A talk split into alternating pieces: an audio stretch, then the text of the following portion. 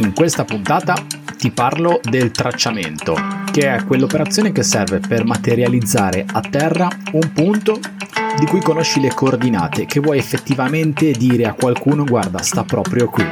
Questo è l'episodio numero 66 del podcast di 3D Metrica.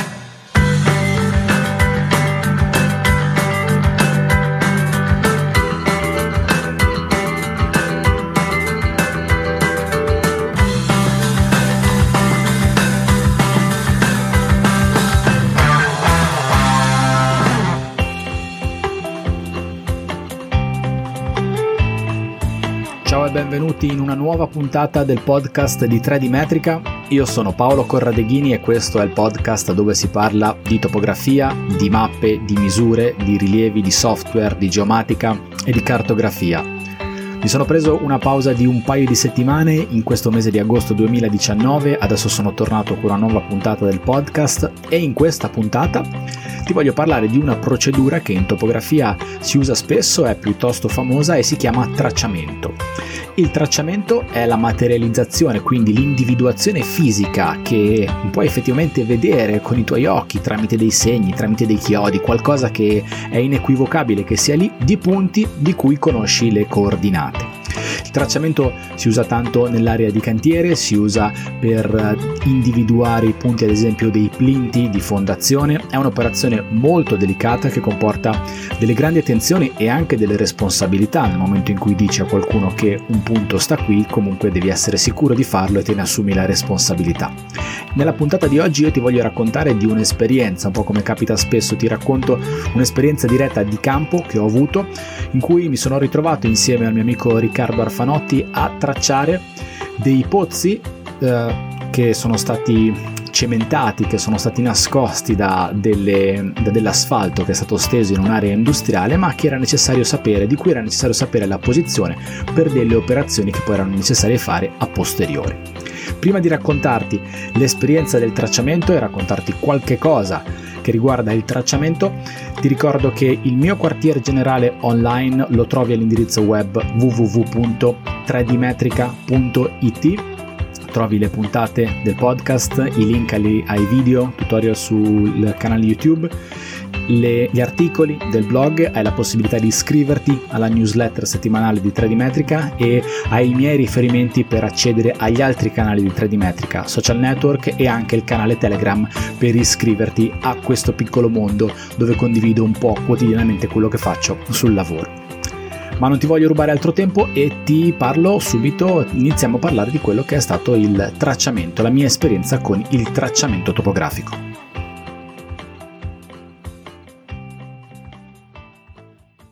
La premessa che ti faccio in questa puntata è che io non sono un grande esperto di tracciamenti, non ne faccio praticamente mai e quindi potrei dire cose in questa puntata che sono un po' superficiali. È per questo motivo che voglio condividere con te l'esperienza che ho fatto sul campo senza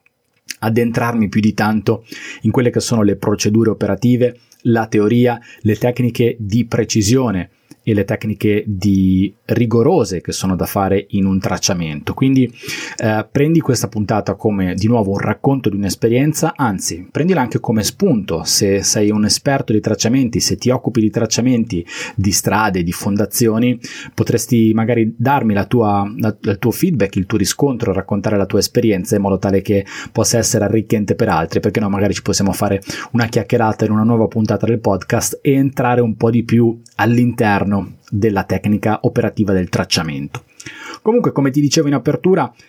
tracciare qualcosa, to- tracciare topograficamente qualcosa significa individuare la posizione di quel qualcosa sul terreno, in un'area dove si sta lavorando, in un cantiere, in una zona. Insomma, tu hai dei punti, hai dei punti che sono, hanno una coordinata nota, hanno una posizione teorica su carta nota e vuoi materializzare quei punti fisicamente sul terreno in modo tale che chi arriva dopo di te, chi deve eseguire delle operazioni dopo di te non, e che non è non, e che non maneggia la topografia, che non ha assolutamente nessuna, uh, nessuna conoscenza topografica e neanche la deve avere perché fa un lavoro diverso, sa in maniera inequivocabile che il punto di riferimento, quel punto particolare sul terreno sta proprio lì. Ti dicevo in apertura che il tracciamento si usa molto nell'ambito di cantiere. Il cantiere cosa, cosa fa? Il cantiere traduce uh, fisicamente uh, sul campo qualcosa che prima è stato disegnato su carta. Quando si fa un progetto di un edificio, un progetto edile, si tracciano ad esempio le fondazioni.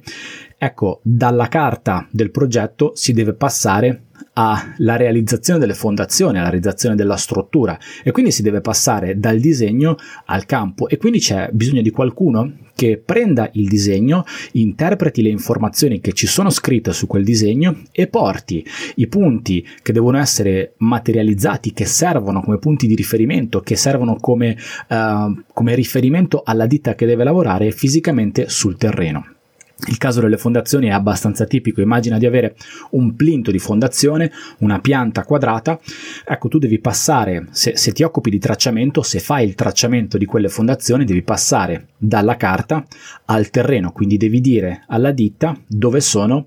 per ogni plinto i quattro spigoli a terra, quindi devi dire dove fisicamente deve essere fatta la gettata, o meglio, prima la casseratura e poi la gettata. Capisci come in questo caso il tracciamento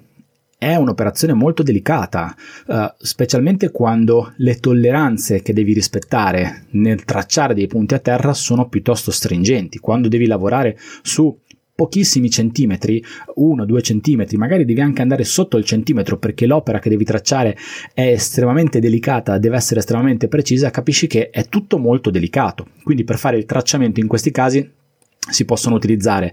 eh, o meglio, faccio un passo indietro, per fare il tracciamento si possono utilizzare gli strumenti topografici terrestri, classici strumenti terrestri, che sono la stazione totale e il ricevitore satellitare l'antenna GNSS. L'astrazione totale è lo strumento che viene generalmente impiegato quando proprio si deve andare a tracciare degli elementi con grandi precisioni, perché è uno strumento che ti dà alta precisione, riesce ad arrivare a delle precisioni piuttosto spinte nelle posizioni e anche negli angoli. Attenzione però che non tutte le stazioni totali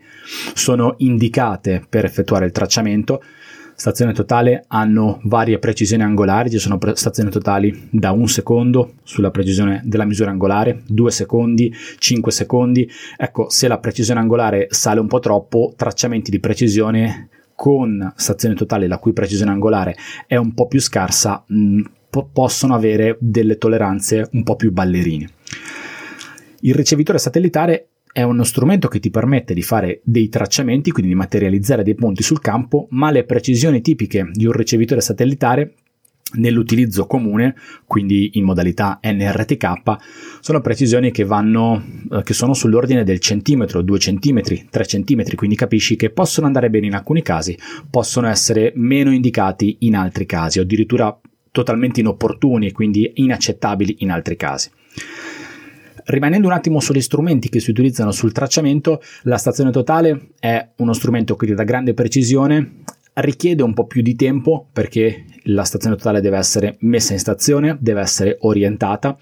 Se non hai una stazione totale robotica e motorizzata, hai bisogno di un altro paio di braccia, quindi hai bisogno di qualcuno che porti il prisma con la palina in giro per i punti che devono essere tracciati, altrimenti se hai una stazione robotica motorizzata puoi farlo in autonomia, ma il costo dello strumento è decisamente più elevato. L'antenna satellitare, pur essendo uno strumento che ti dà una precisione un po' più, in, un po più, un po più scarsa, quindi una precisione centimetrica rispetto alla millimetrica, ti permette di lavorare in autonomia, è più, sicuramente più veloce come metodo operativo, però d'altra parte non ti permette di lavorare in interni, per cui se hai un cantiere che si sviluppa in elevazione e quindi devi fare dei tracciamenti anche all'interno di aree che hanno la, che, che, ti ostruiscono, per cui magari c'è un solaio superiore che ti ostruisce la, volta, la vista della volta celeste da parte dell'antenna satellitare, in questo caso la, un ricevitore GNSS non va bene. Questi sono i due strumenti che si utilizzano in campo per fare il tracciamento. Tu hai dei punti, conosci le coordinate, li devi materializzare sul campo. È importante una, avere molta attenzione sulle coordinate dei punti che devi importare all'interno del tuo software di, di, controllo, nel tuo controller, quindi quello che gestisce il tuo strumento di rilievo, perché le coordinate è da lì che si parte. Se inserisci delle coordinate sbagliate, materializzi sul campo dei punti che sono completamente sbagliati e quindi questa è una cosa a cui bisogna fare molta molta attenzione. Capita spesso che eh, in un sistema di riferimento locale, come può essere quello di un cantiere, non si parli di coordinate globali, quindi non si parli di uh, sistemi di riferimento globali, ma piuttosto si, cer- si, si, tende a materializzare dei sistemi di riferimento locali, quindi dei sistemi di riferimento che sono nell'ambito del cantiere. In questo caso, allora, quello che è necessario fare prima di fare il tracciamento è materializzare una rete di appoggio di punti noti molto robusta, molto solida, in modo tale che ogni volta che si andrà in cantiere a fare il tracciamento ci si può orientare e ci si può agganciare a questa rete per fare poi il tracciamento e individuare i punti che sono sul campo. Se sei in un ambiente più ampio, se um, più ampio no, se sei al, all'esterno, se utilizzi coordinate globali e il caso in cui stai lavorando ti permette di utilizzare sistemi di riferimento globali, allora puoi utilizzare un, un'antenna satellitare e appoggiarti ai sistemi di riferimento globali, che siano geografici, che siano cartografici, per tracciare dei punti le cui coordinate non sono più un coordinate riferite a un sistema locale, quindi che hanno dei numeri ad esempio abbastanza bassi, ma possono essere coordinate in un sistema globale dove tipicamente i numeri cominciano a essere molto alti, basti pensare alle coordinate dei punti, alle coordinate est e nord dei punti nel sistema RDN 2008, che poi è il sistema di riferimento ITRF 2000, cominciano a essere diverse eh, milio- centinaia di migliaia di metri dopo averti fatto questa sorta di introduzione molto breve sul tracciamento, ti ripeto, l'ho fatta breve perché non occupandomi di tracciamento non vorrei dire cose sbagliate o tralasciare alcune cose molto importanti, per cui davvero ti rinnovo eh, l'invito a con- connetterti con me, dopo ti dico come fare per darmi il tuo riferimento, la tua esperienza, il tuo riscontro, scusa, la tua esperienza sul tracciamento. Ora ti voglio parlare però dell'esperienza diretta che ho fatto in campo in modo tale da condividere con te quello che ho effettivamente fatto sul campo e eh, poterti dare qualche informazione su un tracciamento che nel caso specifico ho fatto insieme al mio amico Riccardo Arfanotti utilizzando un'antenna satellitare GNSS. Allora, il, il, la necessità del, del lavoro che abbiamo fatto era quella di materializzare sul campo la posizione di alcuni pozzi in due siti industriali, due siti distinti, abbastanza vicini uno con l'altro, vicini nel termine di qualche decina di chilometri, però due siti completamente distinti, aree industriali in cui a seguito della necessità di fare dei piani di caratterizzazione, nel corso degli anni, nei, nei decenni passati, sono stati scavati dei pozzi per fare il campionamento delle acque, delle acque di falda. Di questi pozzi una buona, una buona parte mh, mm, è stata poi successivamente coperta perché nelle aree di cantiere sono uh, successe un bel po' di modifiche, quindi sono stati asfaltati dei piazzali e quindi alcuni pozzi sono stati completamente coperti e sono inaccessibili, ma fisicamente rimanevano all'interno del sottosuolo e quindi andavano giù a profondità anche abbastanza elevate nell'ordine di 40-50 metri dal piano campagna. Sono stati fatti poi altri pozzi di cui si conosce la coordinata e si vede la posizione che sono completamente ispezionabili e sono quelli da cui poi la ditta che ha incaricato a me Riccardo utilizza, va a leggere le informazioni per fare poi il suo piano di caratterizzazione e dare i dati uh, temporaneamente, diciamo a step temporali prefissati alla ditta eh, che, con cui sta a sua volta lavorando. I punti i, i, pozzi che in questo momento, in quel momento erano invisibili, che però per, erano con, comunque all'interno del sottosuolo, per una nuova direttiva, che adesso non ricordo e in cui non voglio dirti delle cose sbagliate, devono essere ritrovati e devono essere completamente cementati. Quindi c'era l'esigenza di dire a la, questa ditta che si occupa del piano di caratterizzazione dove fossero fisicamente i pozzi eh, nel piano campagna, nelle aree di piazzale, nelle aree di manovra, nelle aree di lavoro delle aree produttive industriali, in modo tale che loro potessero andare a scavare proprio lì e trovare il pozzo, cementarlo e chiuderlo in ottemperanza alla, alla, alla normativa in vigore che è entrata in vigore di recente. Una prima cosa da dire in questo caso è che le precisioni necessarie per fare questo tipo di lavoro non sono precisioni spinte. È stato più che sufficiente utilizzare un'antenna satellitare in, perché l'antenna satellitare riesce a restituire delle precisioni in termini di posizione planimetrica nell'ordine di 2-3 cm, ma c'è di più, la precisione sarebbe stata eh, ancora più, più blanda perché eh, da un confronto con la, con la ditta, con l'impresa che poi dovrà fare effettivamente la cementificazione di questi pozzi, allora è sufficiente avere un'idea di massima della posizione eh, de- planimetrica di questi pozzi in modo tale che possano arrivare con una benna a dare la prima bennata e a vedere se lì sotto effettivamente c'è il pozzo e poi cementarlo. Capisci che la precisione richiesta per un lavoro che richiede una bennata va ben oltre i 2-3 cm, può andare tranquillamente ai 20-30 cm. Quindi da un punto di vista delle precisioni da un punto di vista del, della strumentazione da utilizzare andato, è andato benissimo eh, l'utilizzo di un ricevitore satellitare. Quindi abbiamo scelto di utilizzare un'antenna satellitare in modalità NRTK il dato però in input diciamo prima di andare in campo quello che abbiamo fatto è eh, in realtà l'ha fatto in gran parte Riccardo questa parte qui, è quella di prendere i dati che erano già disponibili eh, presso l'azienda che ci ha incaricato e guardare che cosa, che cosa ci fosse di, di, disponibile in termini di numeri. Quindi c'erano, per entrambi i siti c'erano dei, dei pozzi effettivamente visibili sul piano campagna di cui erano note le coordinate e poi c'erano dei pozzi di coordinate note ma erano invisibili ed erano proprio quelli che noi dovevamo andare a tracciare. La prima cosa che abbiamo fatto è controllare le coordinate. Ci sono state conse- consegnate per un sito per tutti i pozzi, quindi sia quelli visibili che quelli nascosti, delle coordinate in formato UTM, quindi est-nord, e delle coordinate in formato geografico, latitudine e longitudine. Per l'altro sito ci sono state forma- fornite soltanto delle coordinate in formato UTM. Le coordinate di questi punti derivano da un, un, po' di campagne di rilievo che sono state fatte negli anni, di cui anche la ditta stessa non aveva molta confidenza perché anch'essa è subentrata nel corso degli anni come consulenza per la caratterizzazione, per il piano di caratterizzazione dell'area. Per cui la prima cosa che è stata fatta è quella di cercare di individuare quale fosse il sistema di riferimento che, uh, a cui si riferivano le coordinate di quei punti. Tramite un po' di tentativi, passaggi da UTM per il, per il sito in cui avevamo le coordinate sia UTM che geografiche, passaggio tra UTM e geografiche e viceversa, eh, Riccardo è riuscito a risalire al fatto che le coordinate di quei punti erano espresse nel sistema di riferimento RDN 2008 e TRF 2000. Quindi il riferimento delle coordinate dei punti che avevamo a disposizione era proprio questo, RDN 2008. A questo punto abbiamo preso i punti di coordinate note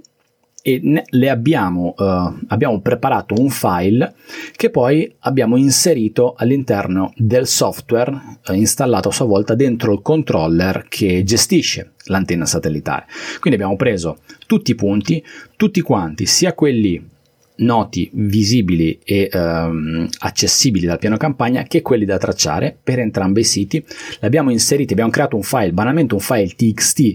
di coordinate latitudine e longitudine per ciascuno di questi punti e l'abbiamo inserito all'interno del controller. In questa, in questa fase eh, c'è da stare molto molto molto attenti quando si inseriscono coordinate di tipo angolari all'unità di misura dei gradi. Ora tu sai che i gradi si misurano, uh, i gradi possono essere rappresentati in varie unità di misura, mm, me ne vengono in mente almeno 5, anche se di queste due si, si accorpano perché so, sono la stessa cosa scritta in maniera diversa, però ci sono i gradi espressi, i gradi sessagesimali espressi in gradi primi secondi, gli stessi gradi sessagesimali possono essere espressi in formato decimale, dove praticamente si prende il gradi, ai gradi si aggiungono i primi diviso 100 e a questa somma ulteriormente si aggiunge i secondi diviso 10.000. Poi ci sono i gradi decimali, ossia si prendono i gradi sessagesimali, si prendono i gradi, ai gradi si aggiungono i secondi diviso 60 e a questa somma a sua volta si aggiunge si aggiungono i, scusa, i primi diviso 60 e a questa somma si aggiungono i secondi diviso 3600. Poi ci sono i gradi radianti e poi ci sono i gradi centesimali. Quindi i gradi si possono esprimere veramente in un bel po' di unità di misura e in questo caso bisogna stare molto attenti a essere allineati tra unità di misura dei gradi che rappresentano le coordinate dei punti da tracciare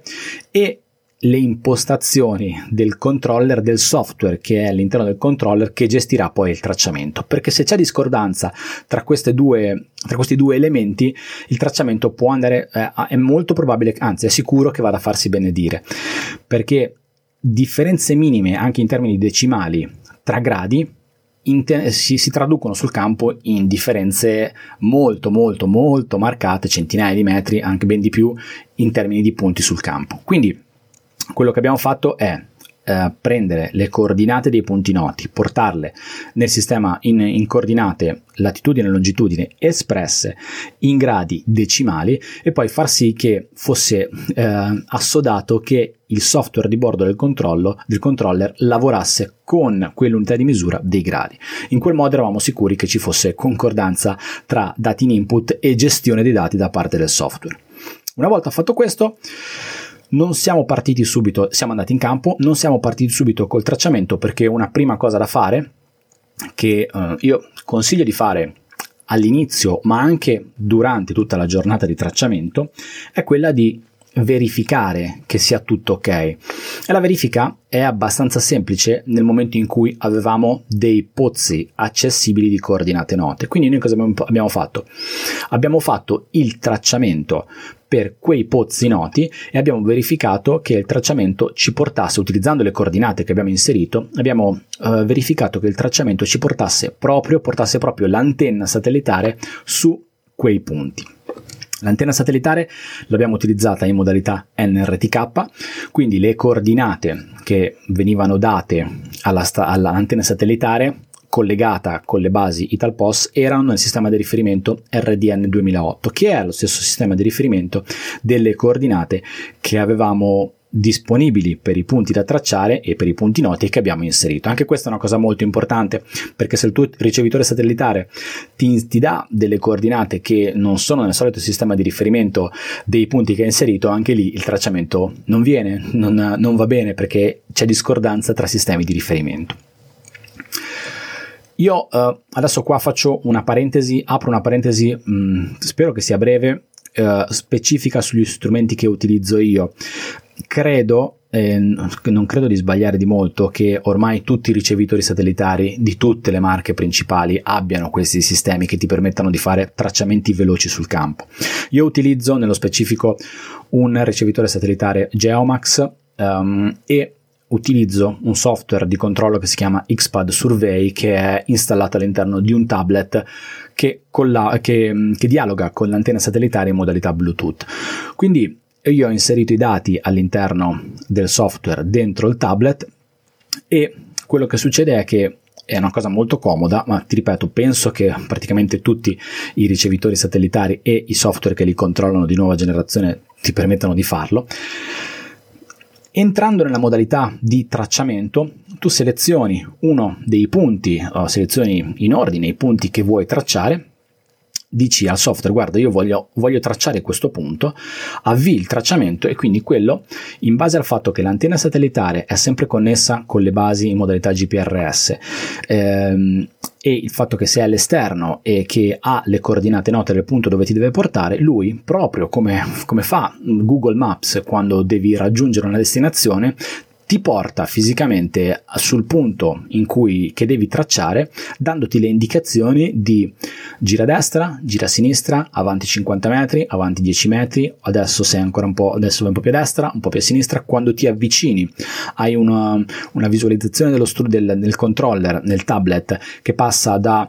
una visualizzazione generale a una bolla, proprio come se fosse la, la bolla uh, elettronica di, di uno strumento di precisione che devi mettere in bolla e la bolla ti aiuta a posizionarti con precisione, sempre nei termini della tolleranza, della precisione che è disponibile per quello strumento, in modo tale che tu vada effettivamente a posizionare la, la punta della palina sul punto di cui il software conosce le coordinate.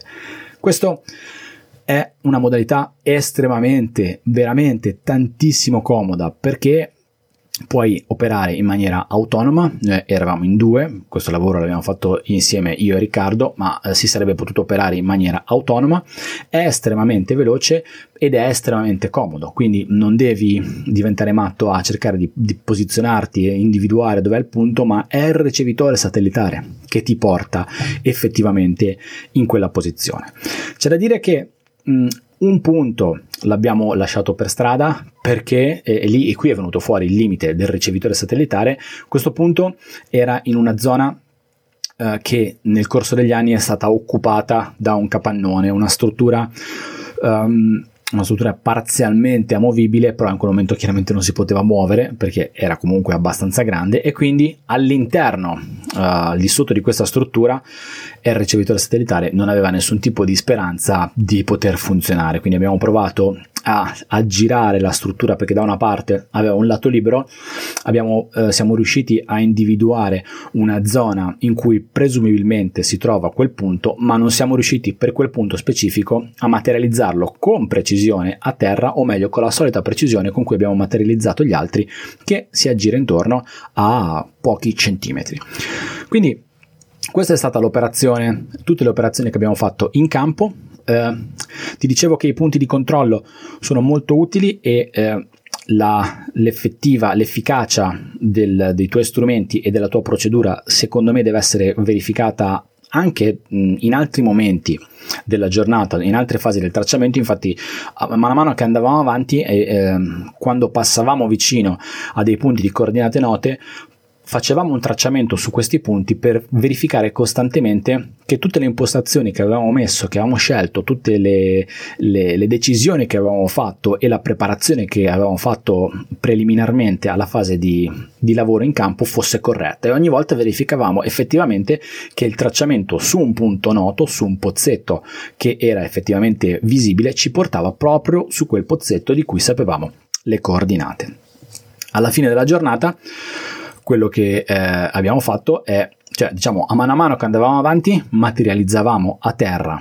con un chiodo topografico la posizione del punto tracciato, in più utilizzavamo anche uno spray per dare visibilità in modo tale che chi sarebbe venuto dopo e noi non sapevamo bene quando sarebbe venuto qualcuno uh, a lavorare su quei pozzi comunque c'erano uh, tutti gli strumenti per poter individuare fisicamente in campo la posizione del pozzo. Lì sarebbe data una bennata, ci sarà una bennata, adesso non so se i lavori sono già iniziati e presumibilmente si sarebbe dovuto trovare sotto mm, dopo un certo, una certa profondità, quello dipende molto da dalla, dai riempimenti, dai riporti, dalle varie modifiche che sono state fatte negli anni, comunque al di sotto di una certa profondità si sarebbe dovuto trovare il pozzo da cementare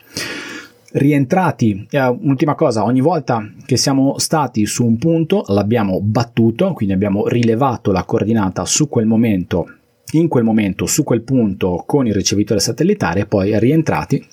abbiamo fatto una sorta di report di tracciamento in cui abbiamo individuato i, il, il, risultato dei punti tracciati, quindi abbiamo individuato il nome di ciascun pozzetto, ciascun pozzo, scusa, ehm, le abbiamo associato un ID che ne identificasse il fatto che quello era un dato di tracciamento e poi abbiamo dato in output le coordinate tracciate in termini di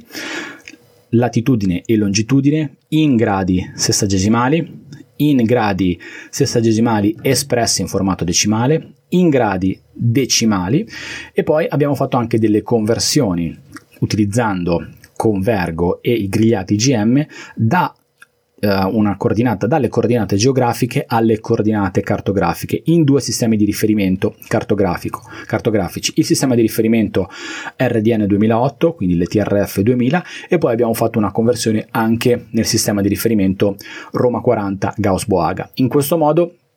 abbiamo dato in output una serie di dati che secondo noi uh, avrebbero reso tutto molto più chiaro in termini di posizione e di coordinate, sistema di riferimento sui punti dove presumibilmente ci saranno i, pozzi al di sotto del piano campagna. In più,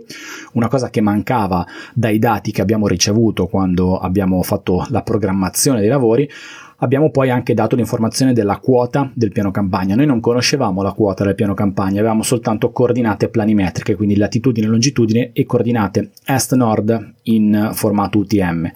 Um, ehm, non è stato un grosso problema perché quella è un'area dove non ci sono state le grandi modifiche in termini di um, elevazione siamo in un'area anche abbastanza vicina al mare, quindi eravamo abbastanza tranquilli in questo senso, però abbiamo dato un dato in più, quindi avendo rilevato la posizione, latitudine, longitudine e quota ellissoidica, l'abbiamo anche trasformata, sempre con i grigliati IGM, nella quota ortometrica in modo tale che eh, ci fosse anche l'informazione della quota del piano campagna al momento del rilievo, al momento del tracciamento dei punti che abbiamo, siamo andati a ricercare, dei pozzi che abbiamo cercato per poi poterli individuare e cementare.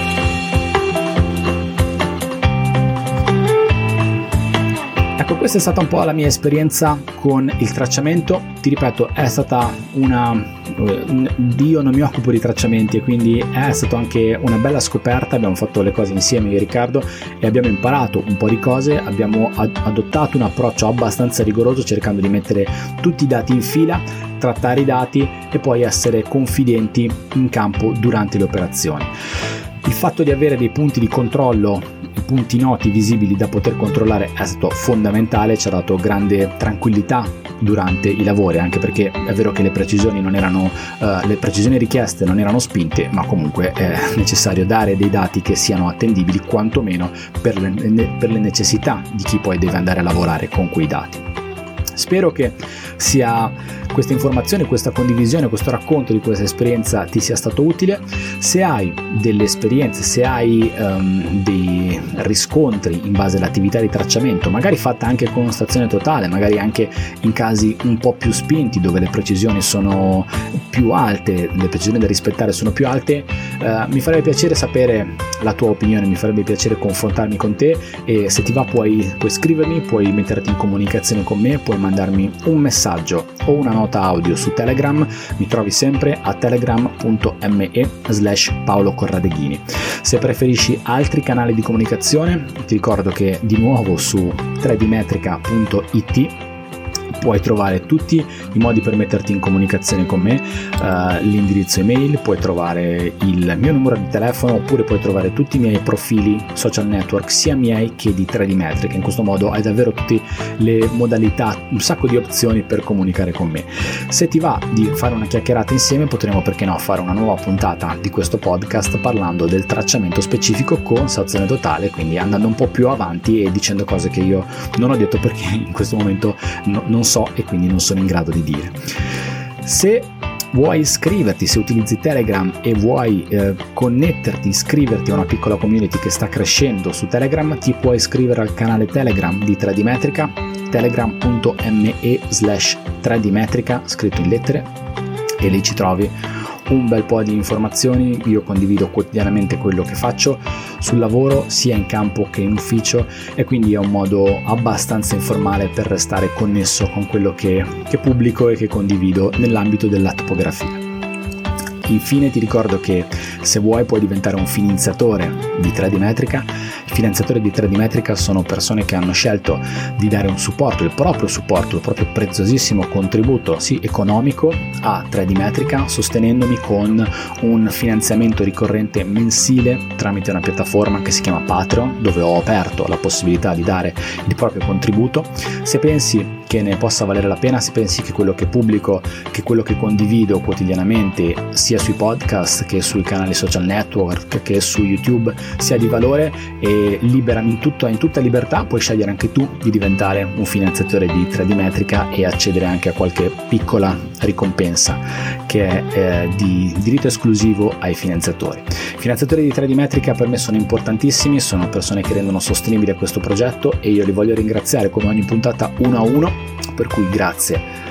Domenico Regese, Marco Rizzetto, Luca Lucchetta, Fabrizio Comiotto, Luigi Giovanni Gennari, Stefano Chiappini, Alessandro Paganelli, Giampaolo Beretta, Gianluca Palmieri, Massimo Ratto Cavagnaro, Massimo Forcato, Martina Parini, Alessandro Bruscagin, Loris Bergamin, Marzio Marinelli, Daniele Pesci, Mario Puppo, Gianluca Pavone, Cristian Giardelli, Tiziano Cosso, Massimiliano Piras, Walter Nencioni, Giampaolo Grosso, Edoardo Filippini, Matteo Marzari, Luca da Canal e Federico De Betto. Grazie mille ragazzi.